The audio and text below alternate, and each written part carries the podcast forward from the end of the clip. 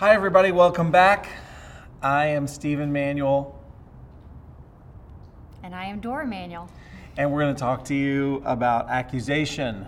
Um, huge subject. We're going to dive in in just a second. Before we kind of dig in, we're just going to show you a quick video that illustrates what a lot of us deal with on a daily basis.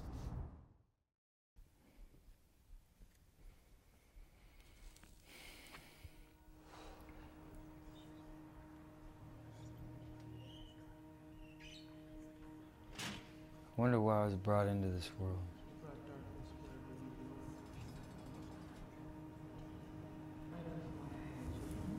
Really did nothing but damage, anyways. You disappointed me from the day you were born.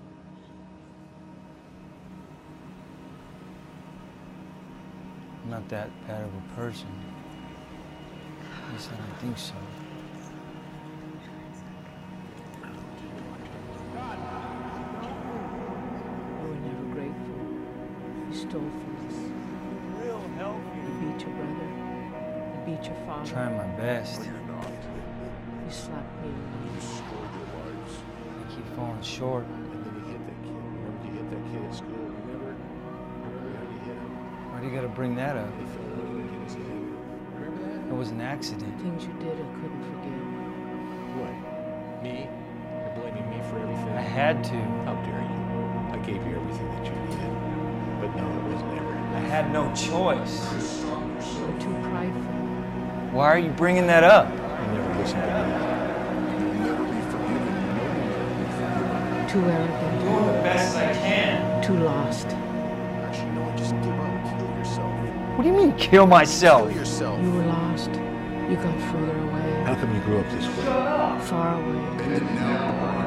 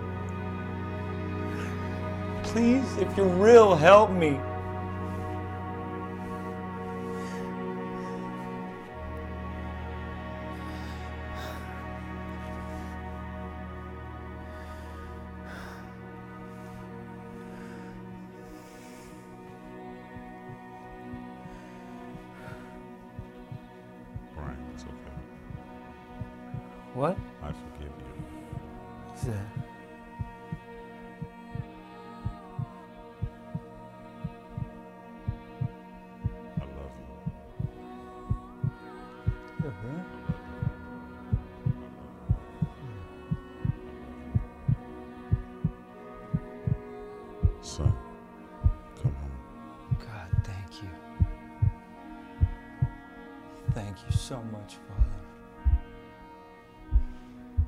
Take me home.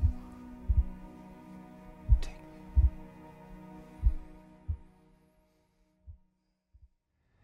Heavy stuff there, but for a lot of us, that feels familiar to be struggling with voices in your head all day long that are condemning you. And those voices is that's the voice of accusation. There's a verse in Proverbs 18 that says, The tongue has the power of life and death, and those who love it will eat its fruit we want to be aware of the power that there is in words, and we want to be people who eat the good stuff, that get the good stuff out of our words and know how to sidestep um, what the enemy wants to bring to us because of accusation. So I'll turn it over to you. Okay, I'll start with the definition of accusation. It's the voice of condemnation that declares Christ's sacrifice as insufficient for redemption, which pushes people into the law to be justified by works. Now, when I read that definition, it sounds like a lot of spiritual big words condemnation, redemption, the law. Um, so, said another way, accusation is basically when you hear voices, you hear words from maybe inside your own heart or from other people that tell you things that are not true about yourself, that tell you that you're worthless, you're unlovable, you're unkind, you're mean, you're not good enough, and that you believe those things in your heart. And because you believe those things in your heart, you have rejected what God has said about who you are and the sacrifice that Jesus made on the cross for you. And you have said, Those sacrifices that you made for me, that sacrifice, ultimate sacrifice that you made, that was powerful enough to bring truth and to make me holy and pure. And by me believing bad things about myself that the enemy is feeding into me, I am basically saying what you did for me to make me holy and blameless is insufficient. It's insignificant. It doesn't matter. And so instead of believing the good stuff and the, the truth and the sacrifice that you did for me, I'm going to go try to perform my way. I'm going to go try to do all of these things in order to make myself good enough and holy enough. So that's the that's my definition of the voice of condemnation that declares Christ's sacrifices as insignificant for redemption. Um, so there are some doorways, as with everything else, on how a spirit of accusation can find its way um, into your life, and one of those is generational. Just plain you get it honest it's passed down from from your family. Your family people in your family feel accused you therefore feel accused. And often what i have seen i've seen this in my own family is that people that have generational accusation they kind of pass it on to each other and they make other people in their family feel, feel accused. I always feel accused by people in my family. They might ask me like where'd you go for breakfast? And immediately hear was i supposed to be somewhere else? Or you know just anything like that. And i have found that in my life people, I tend to ask a lot of questions, and I have felt in my life that people around me tend to feel accused by me just by random things that I ask. So it's definitely generational, and I've seen some evidence in my own life. Um, problems stemming from pregnancy or birth, blamed on a baby. So, say you were in your mother's womb and um, that was like an unwanted pregnancy, and you automatically feel blame. Oh, I'm bringing problems into this life. I'm bringing problems. I, I just feel at fault for even coming into an existence. Um, a lack of nurturing. So, if you've experienced any kind of lack of nurturing um, from either one of your parents, or particularly a father, you can also feel accused because you don't have that secure sense of I'm wanted, I'm loved, I'm cared for. So, um, religion as an entry point for the law. So, oftentimes, religion, a spirit of religion, can or just religion in general, can make you feel like you have to perform in order to be accepted, in order to be saved, in order to be any of those things. Um, the next one is acceptance of blame put on you or others. Another word for that is a curse. So you might have received a curse from somebody that says, um, you know, you be, because you came into this situation, it got really messed up, or you were an accident, or you know, you'll never amount to anything. All of those things are curses, and they can make you feel very blamed and very accused. Um, negative self talk and self condemnation. I know that probably every single person hearing this has experienced a lot of negative self talk about themselves, a lot of self condemnation. Um, I did this wrong, I'm wrong, I did this, um, I shouldn't have done that, I wish I would have done it differently just that negative self talk can invite a spirit of accusation to come in and find a place in your heart. And any words that you're condemned for any reason, anybody putting any blame, assignment, any you know false finding on you for any reason can be a doorway for a spirit of accusation. Um, so, grow, uh, growing up, something I would hear a lot in my family, just an example of an accusation I received, was that I was scatterbrained. Uh, my dad used to tell me all the time, "You're so scatterbrained, you're so scatterbrained."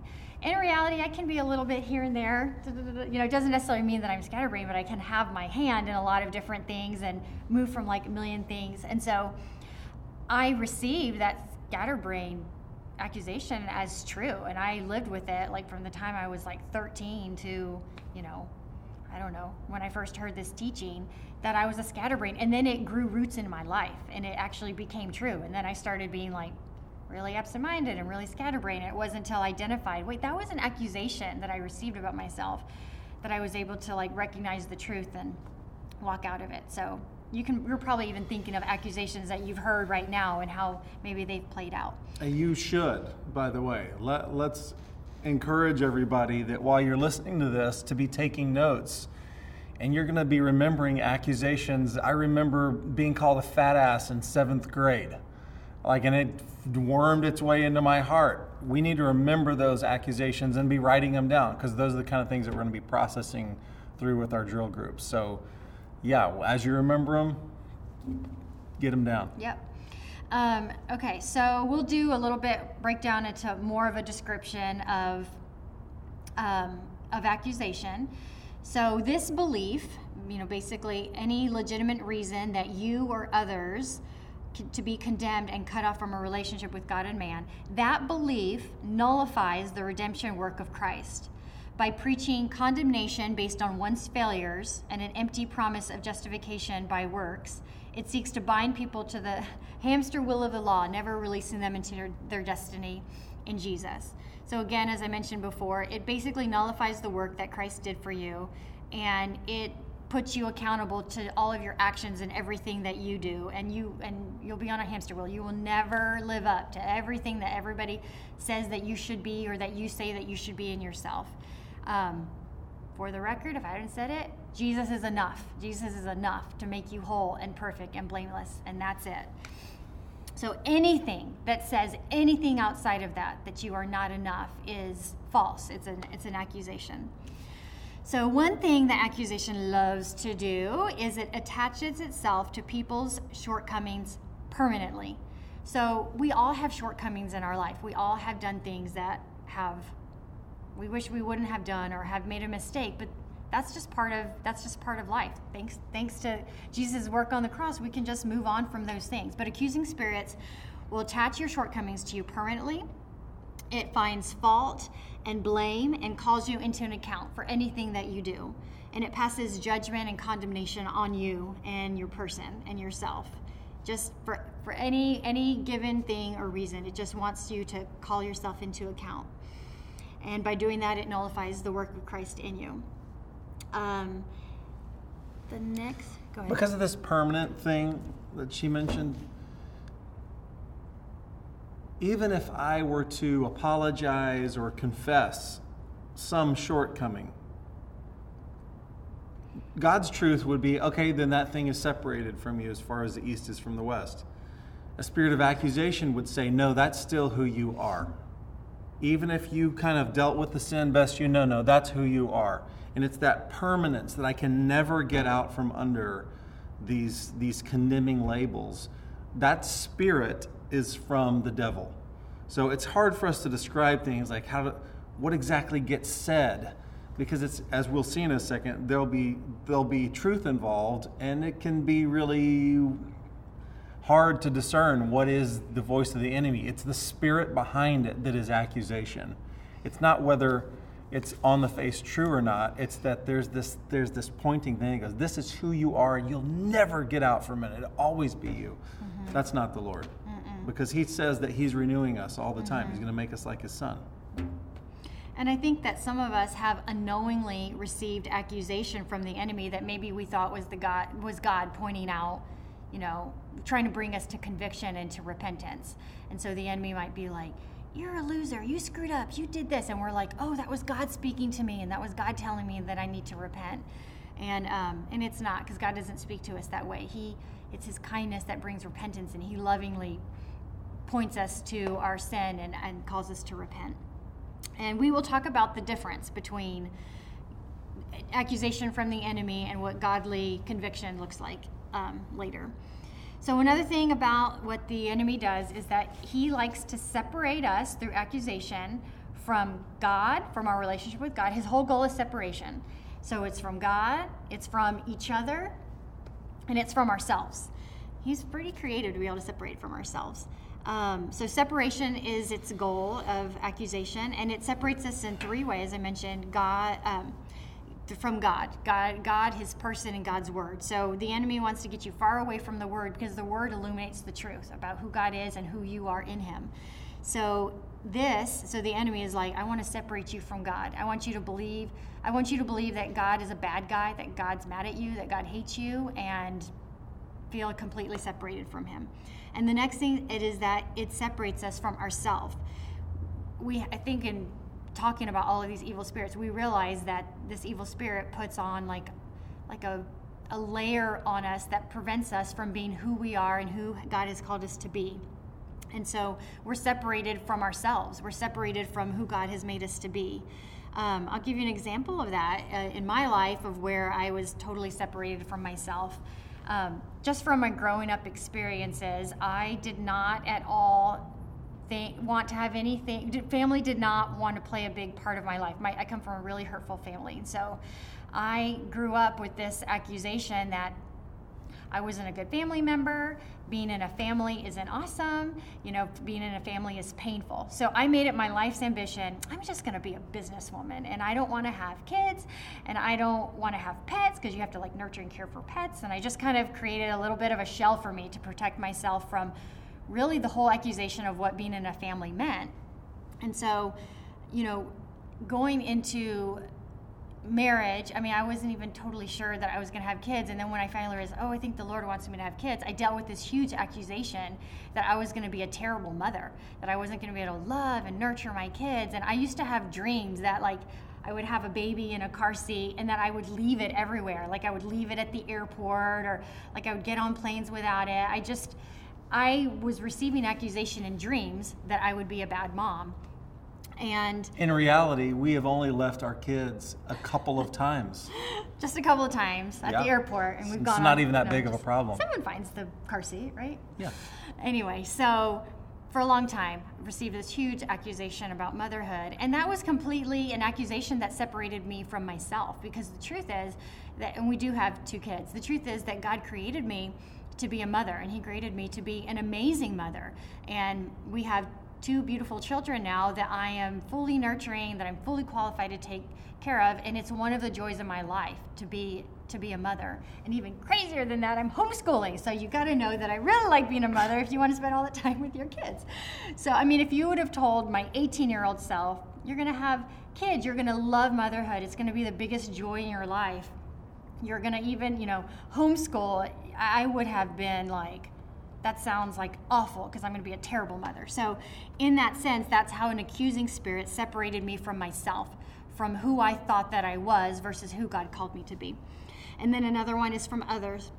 It can separate you from your family and your friends from the body. If you have an accusation about yourself that you're not a good friend or that you only cause pain to people, you want to separate yourself from other people. Those relationships that God has called you into to bring you close to, you're going to reject because you you have an, a bad belief and an accusation about yourself.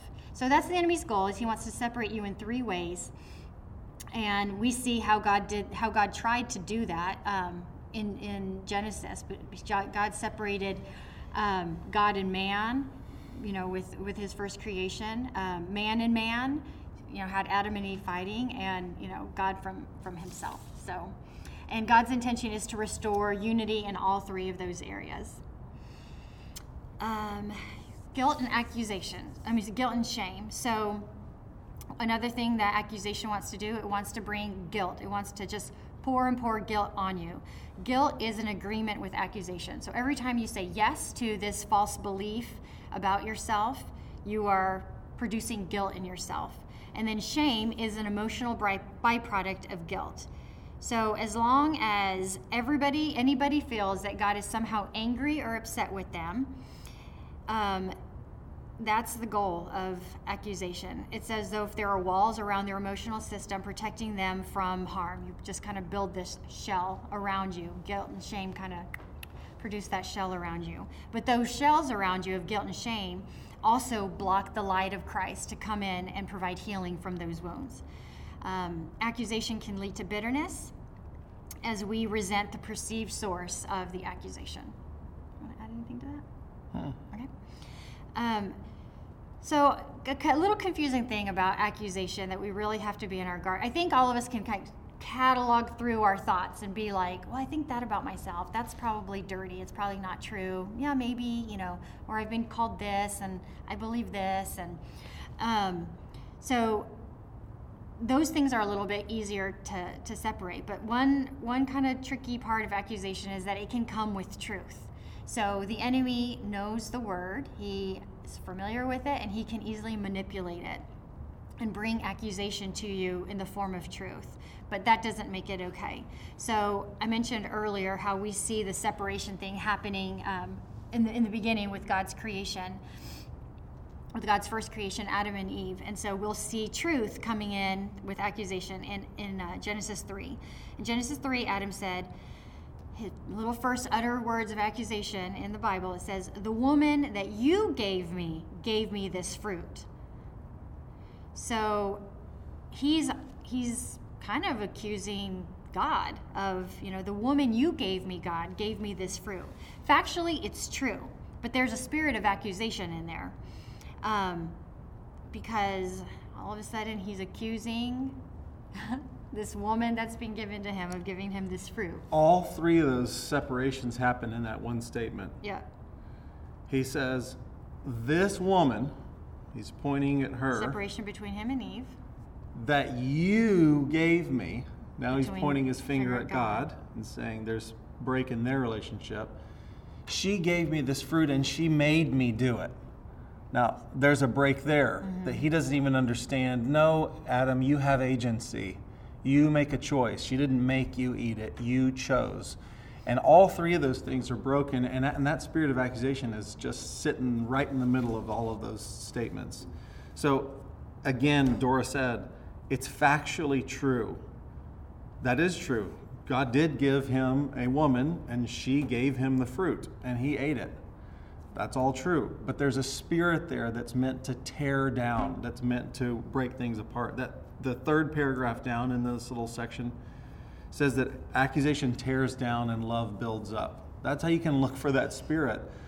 Yes, obviously, God, I mean, maybe we're going to get to this at some point in the notes, but yes, God, tell, God would tell us corrective things about us and say, Stephen, you really have a problem being critical. Let's talk about it because I want to make you whole. I want to free you up from this thing. The enemy would say, You're, You are critical. That's who you are. And you're condemned to be that way forever. And so, that truth, as Dora said, it can be a little tough to navigate. And we have to ask the Lord to give us discernment to know where that spirit of accusation is present and will, so that we will not confuse it when, with the true conviction of His Holy Spirit, which is always done to restore us, which is always done in love. So here's a few phrases that accusation can sound like. Um, You're such a control freak, or you never consider others. Maybe it's true that you could be more considering of others. I think we all could probably stand to be more considering others, but words used like never, like you never consider others. That feels very accusing for me rather than the Lord kind of putting his arm around you and being like, hey, let's take some more time to look at others and consider them. That wasn't directed to you. I just liked you touching my shoulder. It's fine. Um, let's see. Oh, um, replaying, replaying things, holding a record of wrongs and replaying them in your head later. Um, you always avoid conflict. If you were serious about your relationship, here's a good spiritual religious one. If you were serious about your relationship with God, you would read the Bible more. Or go to Africa, or give more money, or go to more church services, blah, blah, blah. Yeah, that's That's that, accusation. yeah. That sounds like the the religion as an entry point for the law. Yes. Um, let's see. Let me just, I'm going to read this second to last paragraph just as it's written. If you fail, okay, you blow it, and you come to God about that failure, but you can't experience His forgiveness, one of two things. Either you haven't acknowledged God's total forgiveness in Jesus, and it's, you just can't, you just can't swallow the fact, you know what, I'm just going to believe that He forgives me because He says He does or there's an accusing spirit at work. And so, if that's you, you know that you failed, you've come to God about that failure, you're not experiencing forgiveness. I would always, if I'm talking to anybody who's in that situation, I would always say, well, we're just going to silence the spirit of accusation because it's not the Lord. And we'd remind ourselves of some basic biblical truths, which is Jesus either has to, the power to forgive the big bad sins or he doesn't have any power. And so that, that deal of being able to actually conquer, um, let his forgiveness conquer your failures, it's a pretty big deal. And so look for just look for that when there's a when you're doing the work of confession, et cetera, and you're like, I just don't I'm just not feeling like he's forgiven me. There might be a spirit of accusation there. Okay. Um, just a couple of other things of how the um, enemy accuses us is is we talked about how he knows the word. He manipulates God's word to us. So if you are ignorant of the word, he can use that against you. For an example, there's a verse in uh, Romans that says that we not we ought not to think of ourselves higher than we should. The enemy can turn that into think of yourself as nothing. You're nothing. You're not important. You're you're nothing. When the scripture is just kind of cautioning us, don't think of yourself more than you should.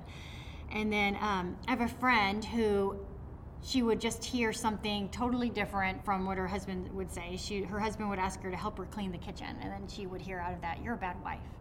So just be careful, like you know, how you hear the what the enemy says, especially using his word. And then another thing that he likes to do is, I think we maybe touched on this. He really loves to remind us of our past sins and replay them for us.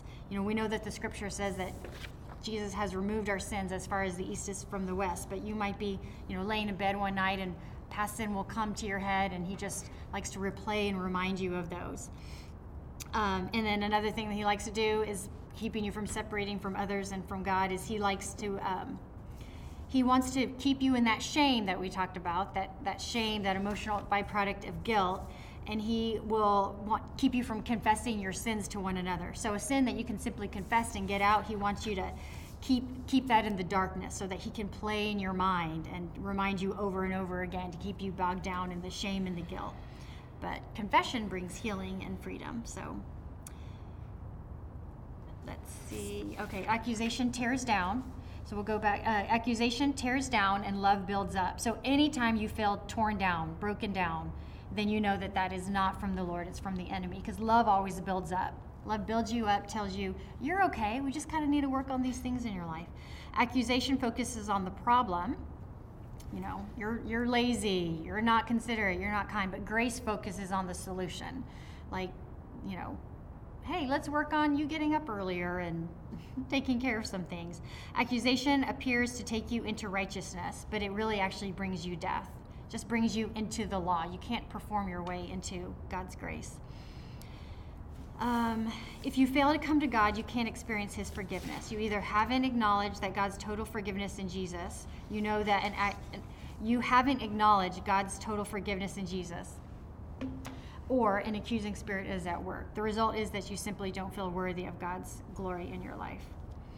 As you feel accused, you have two options to wallow in your guilt and shame or attempt to, attempt to rise out of it by, by efforts. Don't go into efforts, don't go into the law. Either way, death is all around.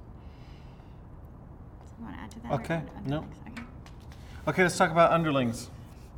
These are those spirits that prop up accusation, they help it work well. They can also be the things that you deal with so that you never get to the real stronghold of accusation. You just have to deal with this low lying stuff. And they can be helpful in if you see a number, you like, well, I don't know if I have this accusation thing, but you see a number of these things in your life, that might be an indicator that they're hiding the boss in the back. So they're the underlings. So unworthiness, that would obviously be a consequence of somebody that um, deals with a lot of accusations. They feel like I'm not worthy of love, or I'm not I'm not worthy of um, blessing. I'm not worthy of success, etc. Self-rejection. Um, self-explanatory. Um, rebellion would be um, a consequence of somebody that says, "I can never measure up. I know that I'm a, I know that I'm a failure, a loser, whatever." And so I'll just act out. I'll just prove it to everybody. Um, I'll kick the doors out of this place because nothing matters because I know that I'll never measure up. Um, my deal with underlings is I'll just I'll just talk about a couple that I think are really key to understanding accusation or things that you might not understand on the face of it, such as a word like programming. What does that mean, programming? Um, programming is just um, a way of describing a spirit that automates you in how to react. So, programming um, would be that you're so used to being accused by your father of, um, of not trying hard enough with sports that when he that when he when one of those things comes along you you just have this script that that you play automatically and you simply go I'll try harder dad because you're just so you, there's like this category in your brain for when I receive this accusation I'll do this thing you swallow it okay I need to perform better and you say I'll try next I'll try harder dad um, and you're not even thinking about what's being said here. What is the accusation exactly? I'm trying. No, I tried my best. I've only got so much. I'm, I'm dying here. You know that might be a that might be an authentic response to that accusation. So programming can be present. Other ones make sense. Other page. Um, comparison, competition. Competition can be um, an interesting giveaway for accusation because, um, especially in America, we just think that competitions are just a kind of a good, fun, healthy, let's get the most out of life thing. But competition, I, I know what it felt like for me, uh, specifically tennis growing up, was I need to be number one. I need to do things right all the time. And if I'm not, I fail and there is a there's an accusation waiting just waiting behind any of us that don't make it to the top whatever your competition is if i don't hit my sales numbers if i don't get to the to the top of my org chart um, if i don't have the most kids or homeschool the best way or look the prettiest on dates and seem to have my house together whatever your deal is that spirit of comparison and competition you do that that kind of maniac perform anxiety thing because there's an accusation waiting for you and you know it. And that thread is what keeps you pushing, pushing, pushing. So that can be a really good indicator that there's accusation present. Dora referenced replay. And replay is that thing that keeps spinning the same ta- tapes over and over again mm-hmm. so that you never feel freed up from your past. The blank that I want to talk about for a second is gossip. And with accusation, as with any other stronghold, the first victim of this spirit is yourself. You receive accusation and you believe it and you let it in and you let it set up a home. What always happens with strongholds is that you then start transmitting that thing to the people around you because it's found a home in you. So, people who accuse others, people who slander others, people who gossip about other people, they have received a spirit of accusation into themselves. And that's like hard to imagine because you, if you're like me, you think of these awful people with these cruel tongues and the things they say, and it's very hard to imagine what they have received, that they've been that they've been victimized, and that's why they do these things. But gossip is a, is a great indicator. If somebody's just gossiping and tearing other people down, it's a great indicator that they themselves feel that they have to perform to stay good, to stay worthy of love, etc. So gossip's a great one. Suspicion is the same, this comes from the same spirit. Um, eh, all these words come from the same thing. And finally, self pity which is which is what you do if you feel that God's not protecting you and everyone's accusing you. Who's going to love me? I'll take care of myself, I guess, and that's self-pity. All right, on to health consequences. There's no blanks in this section, um, but I, I would just underline that autoimmune diseases, autoimmune diseases, um, are about they're, they're about the body turning against itself. Um, and people who traffic in accusation, obviously, there's a pointing finger. If I agree with accusation, I agree to accuse myself of all these things. And the people always go crazy when we talk about health consequences. Like, are you saying that because my grandmother had lupus that she had this spirit of strong? I don't. I don't know your grandmother. I can't say. All I can say is that these things can be indicators because there are physical manifestations of spiritual realities. And these could be indicators that this thing is at the root of it. Um, so, autoimmune diseases, if there are autoimmune diseases present in your generations, you know what I would do? I, personally, I would just start repenting of a spirit of accusation and go, we're not going to, ha- I'm not going to tolerate that. It's not going to be present in my family. Um, so, autoimmune diseases. Um, we've learned a lot of stuff. I'll just name a couple of these. Um, skin cancer. Um, look for self hatred where there's skin where there's skin cancers. Self again, self hatred is about directing something at myself. That's the spirit of um, accusation. And th- there's things that would be obvious to you, such as like shoplifting and out of control spending. Um, that stuff, th- those are, we think of those as mental disorders when people become addiction, uh, addicted to um, destructive uh, behaviors. That's because of these beliefs, which I talked about when I mentioned rebellion. Um, when there's a spirit of rebellion present, I've lost all hope. Um, there's there's no more standards on anything. God's law, if it applies to me at all, it, it applies to me so that I can be destroyed, so that He can condemn me. As opposed to no, God's laws is what keeps you safe from the fire, and so we kick the doors out because we're hopeless. And anyways, health consequences. You can look over on your uh, own time. We're happy to take emails if people have specific questions. On to the good stuff. What does God say? What does God say? Okay. First thing you need to know about what God says is that the devil, that's a fill in the blank for you, is an accuser of the brethren. That is according to Revelation 12:10.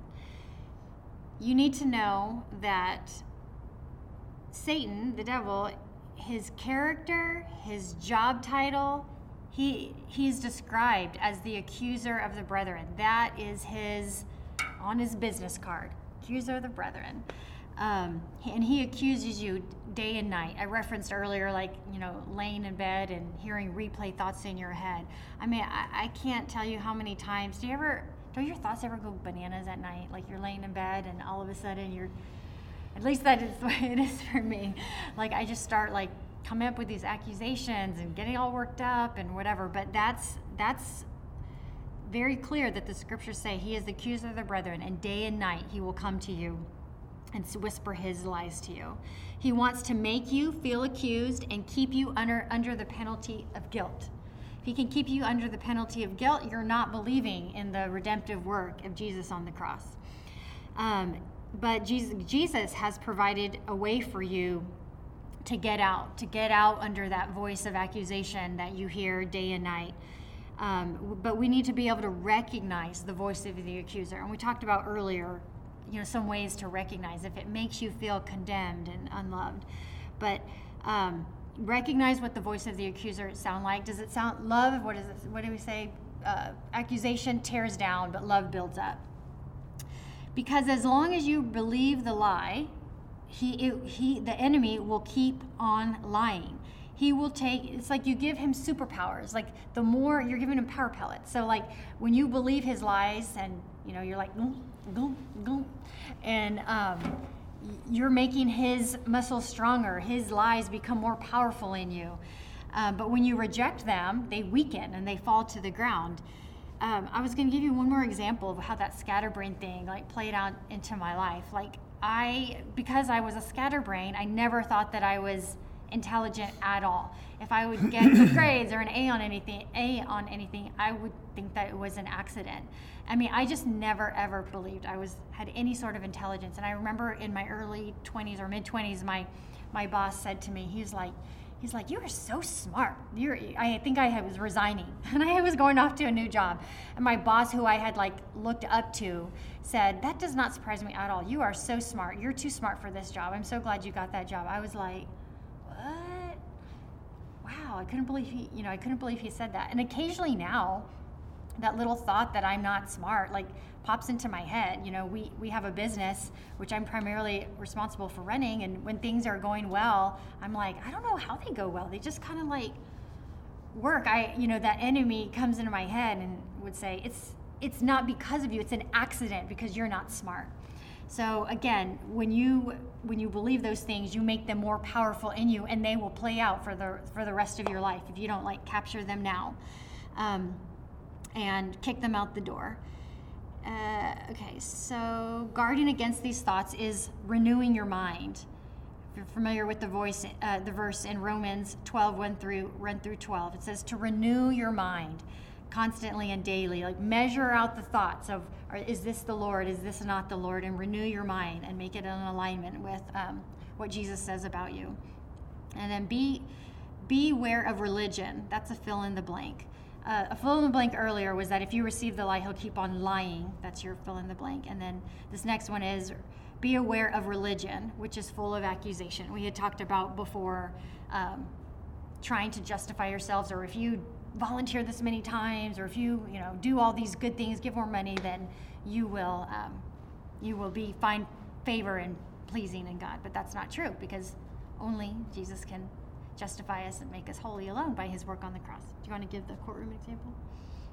No, but I want I want to say I've sat in a few church services and a standard model for how a sermon works is you're a jerk. Here's how you're a jerk. Um, and here's the antidote to your jerkiness is to do these things and try harder and get better. See you next week. Um, that doesn't, that won't save anybody. Um, that working harder thing, that that's that spirit of accusation. uh, This is what we said at the beginning of this little worksheet. That spirit of accusation, where you go, "Yeah, I am a jerk." It sets you up so that you'll start performing into the law, and when you start doing that in hopes that God will like you, based on that performance, you are screwed.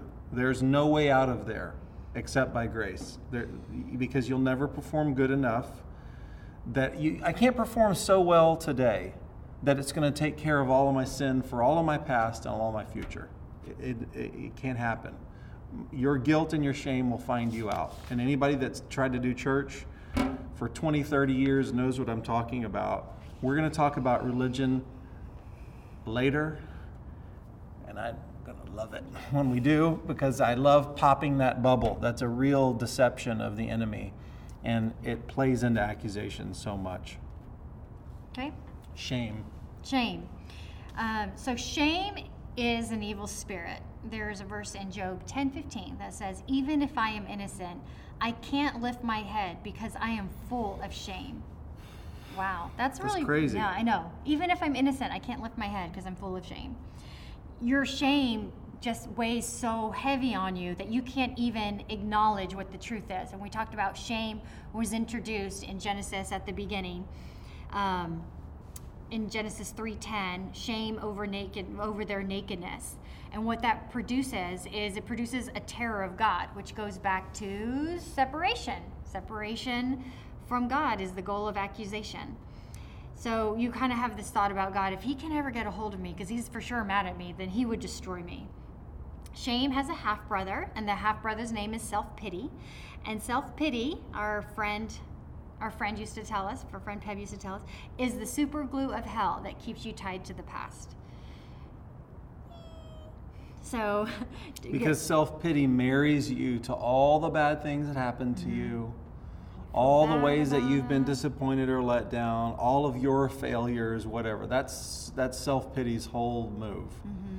We don't want self pity. Don't want any of that self pity. Self pity also aggrandizes self. Just like I'm important, so I need to be thought of right. I need to think of self right. That's not the gospel. Um, you're important in as much as you're important to the heart of God.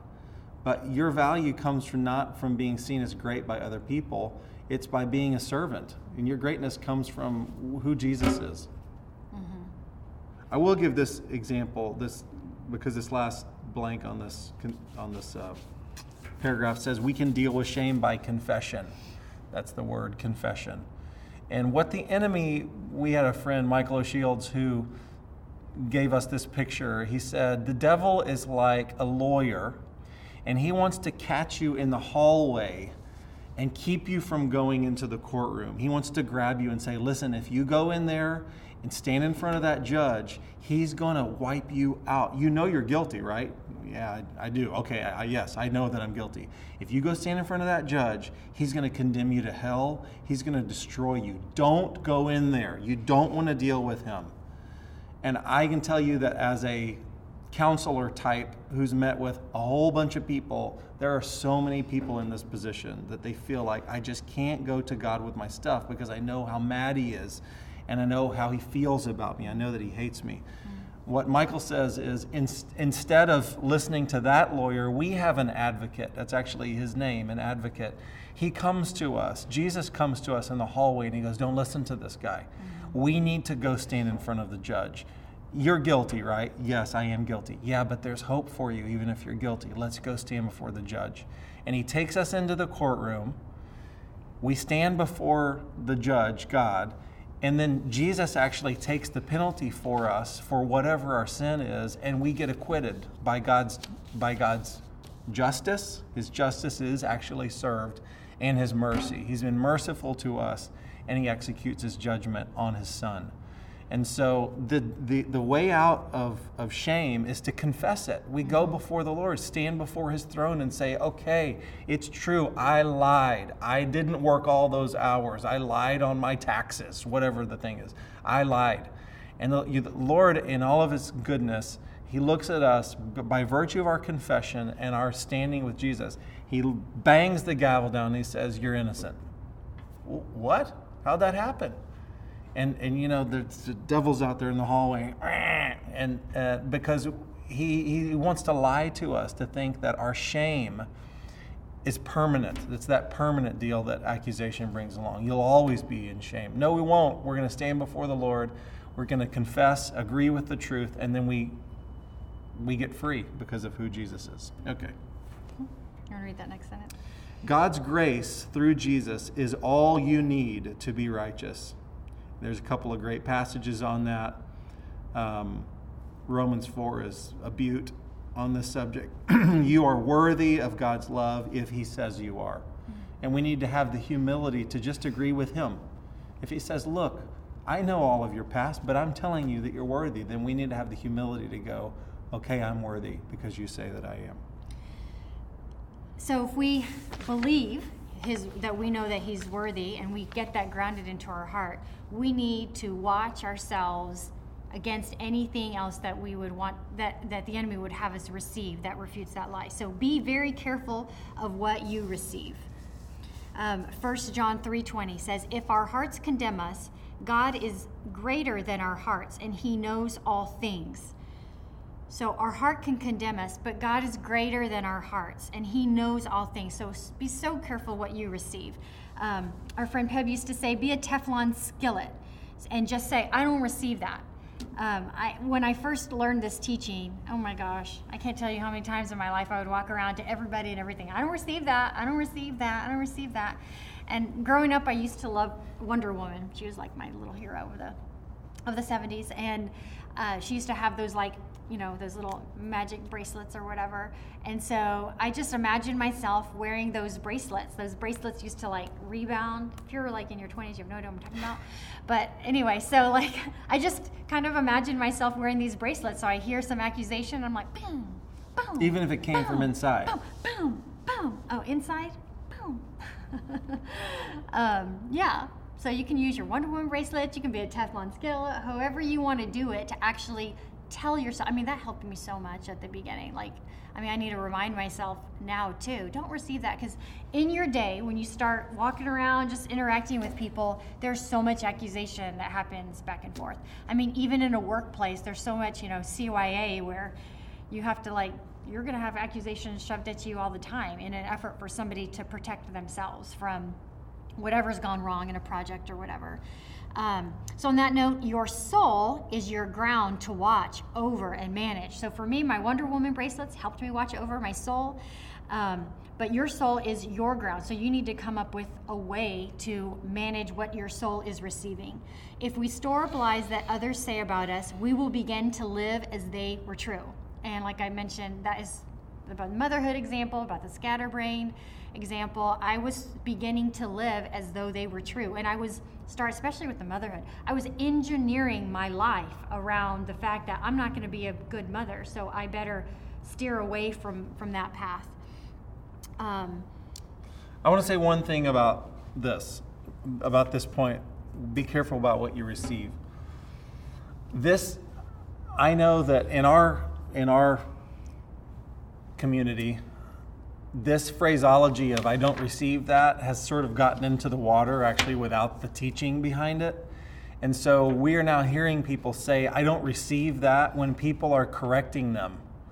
They're coming to them in a godly way, saying, like, there's a there's a sin pattern here, it's hurting you, and I want to talk to you about it. And they'll say, I don't want to receive that. Well, hold, hold on a second.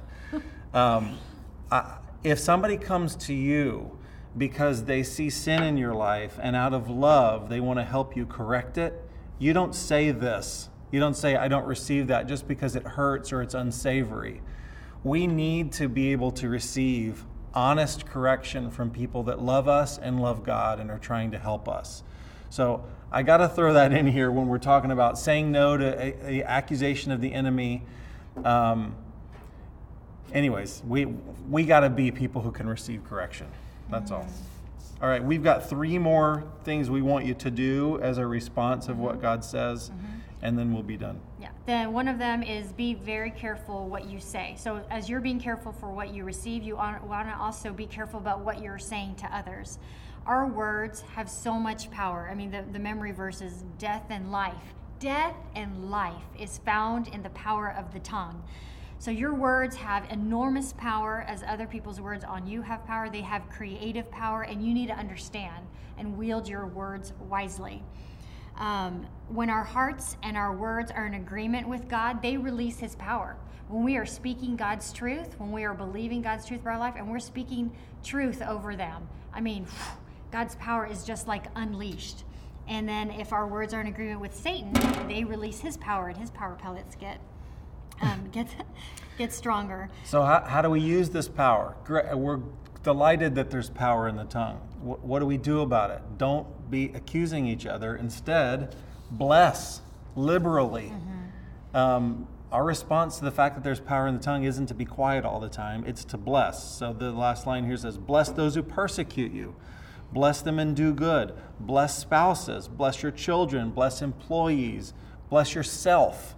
Everything. So it will be as simple as, Dora, I bless you as a mom. I, I bless you as a as a smart woman who runs a business. You know, just blessing um, instead of cutting down. And you could do the same with yourself. Is speaking those words over yourself, which God has said to you. God hasn't called me a scatterbrain. He says that I have a sound mind. Mm-hmm. Just speak that over yourself. The Lord says I have a sound mind. That's a blessing. Mm-hmm. All right. Be mm-hmm. careful about what you say. And do not judge. You can go and do that one. Um, the next one is do not judge, condemn, or accuse. Now, we're going to spend um, an entire lecture talking about um, judgment, but there is such a thing as unrighteous judgment. And the here's the uh, I'll let the cat out of the bag on this one. You're not qualified to do the judging. There's a verse which is probably in here somewhere. It's in James. Um, anyway, it, it's in James, and and he says um, there. I think it's James four twelve. It says there is one lawgiver and judge who is able to save and destroy. But you, who are you to judge your neighbor? Um, and Paul actually says, and I'm sure that this is referenced in here somewhere. Paul actually says, "I do not judge myself." Um, so we leave all that to the Lord. So we don't, we do not judge, condemn, or accuse. And I'll let you read all these passages in your quiet times this coming week. I think we've said enough about do not be an accuser. And the last thing that we want to say is be a person of grace. Be a person of grace. You have to receive grace and you have to be good at it. It's a skill that you can develop receiving grace for yourself. And you need somebody who extends grace to people around you. When people fail, do you jump on them with your accusation stuff? Aha! I knew. I mean, marriage is the classic place to do that because we know each other so well. We're so familiar with our shortcomings that each of us has that when we fail, do you jump in with, yeah, you always, and you get to, you immediately jump from one to a hundred and go, yeah. Well, that's accusation. Instead of being a person of grace and holding back and going like, you know what, I don't know why you meant I don't know what you meant when you said that. I'm going to hold off. Let's just talk through that for a second. That hurt my feelings. Let's talk about it. Okay, you know what? I give you grace. You have had a bad day, whatever. And not going to that place of accusations. Let's be somebody who gives grace to other people. Um, I'll give you a great example I was just thinking about today. I, I talk with so many guys whose, whose marriages are destroyed because of pornography that when I come across a single guy who just tells me, he might tell me, I just, you know, the, I just had the first bad experience and I'm just struggling, whatever. My tendency is to go, You wicked thing, what are you doing with your life? You're destroying your marriage. You know, well, uh, I'm 17, you know, and instead to go, like, Okay, I want to give you grace here. You know what? The Lord doesn't condemn you. There's a trap that's been set for you. Don't eat this poison the Lord loves you, and I can I forgive you for this thing. I have the, power to forgive you, right? We learned that, right? When we talked about bitterness, we have the power to forgive. I forgive you for this thing. I'm going to let it go. I want to be a person of grace. That's the way that the Lord is to me. I depend on it. I got to have it every day. I, do, I rely on His grace. So I want to receive His grace. I want to give His grace over to other people. Great verse here in Proverbs 19:11. A man's wisdom gives him patience. It is to his glory to overlook an offense. I just want to, I just want to speak just a couple of verses of um, absolution um, over you. Um, listen to this Micah 7. You, there's no notes. You can even put down your pen if you want to. I just want you to receive this. Who is a God like unto thee that pardons iniquity? and passes by the transgression of the remnant of his heritage. He retains not his anger forever, because he delights in mercy. Thank you, Lord. He will turn again. He will have compassion upon us. He will subdue our iniquities, and he will cast all their sins into the depths of the sea. Isn't he good? And this is supposedly the bad, mean old God from the Old Testament right? This is a prophet, Micah, who's telling us what God is like. He's the kind of God that will cast our sins into the depths of the sea. I just want to pray right now and read one more passage. God, I just want to thank you that you're the kind of God who casts our, our iniquities into the depths of the sea. This, the, I love the phraseology that Micah has. It says, You will subdue our iniquities, you will win over them.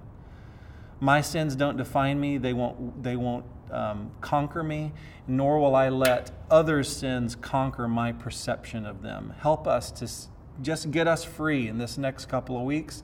Help us get free and understand what the enemy has tried to do through accusation. Joel 2. Don't tear your clothing in your grief, instead, tear your hearts.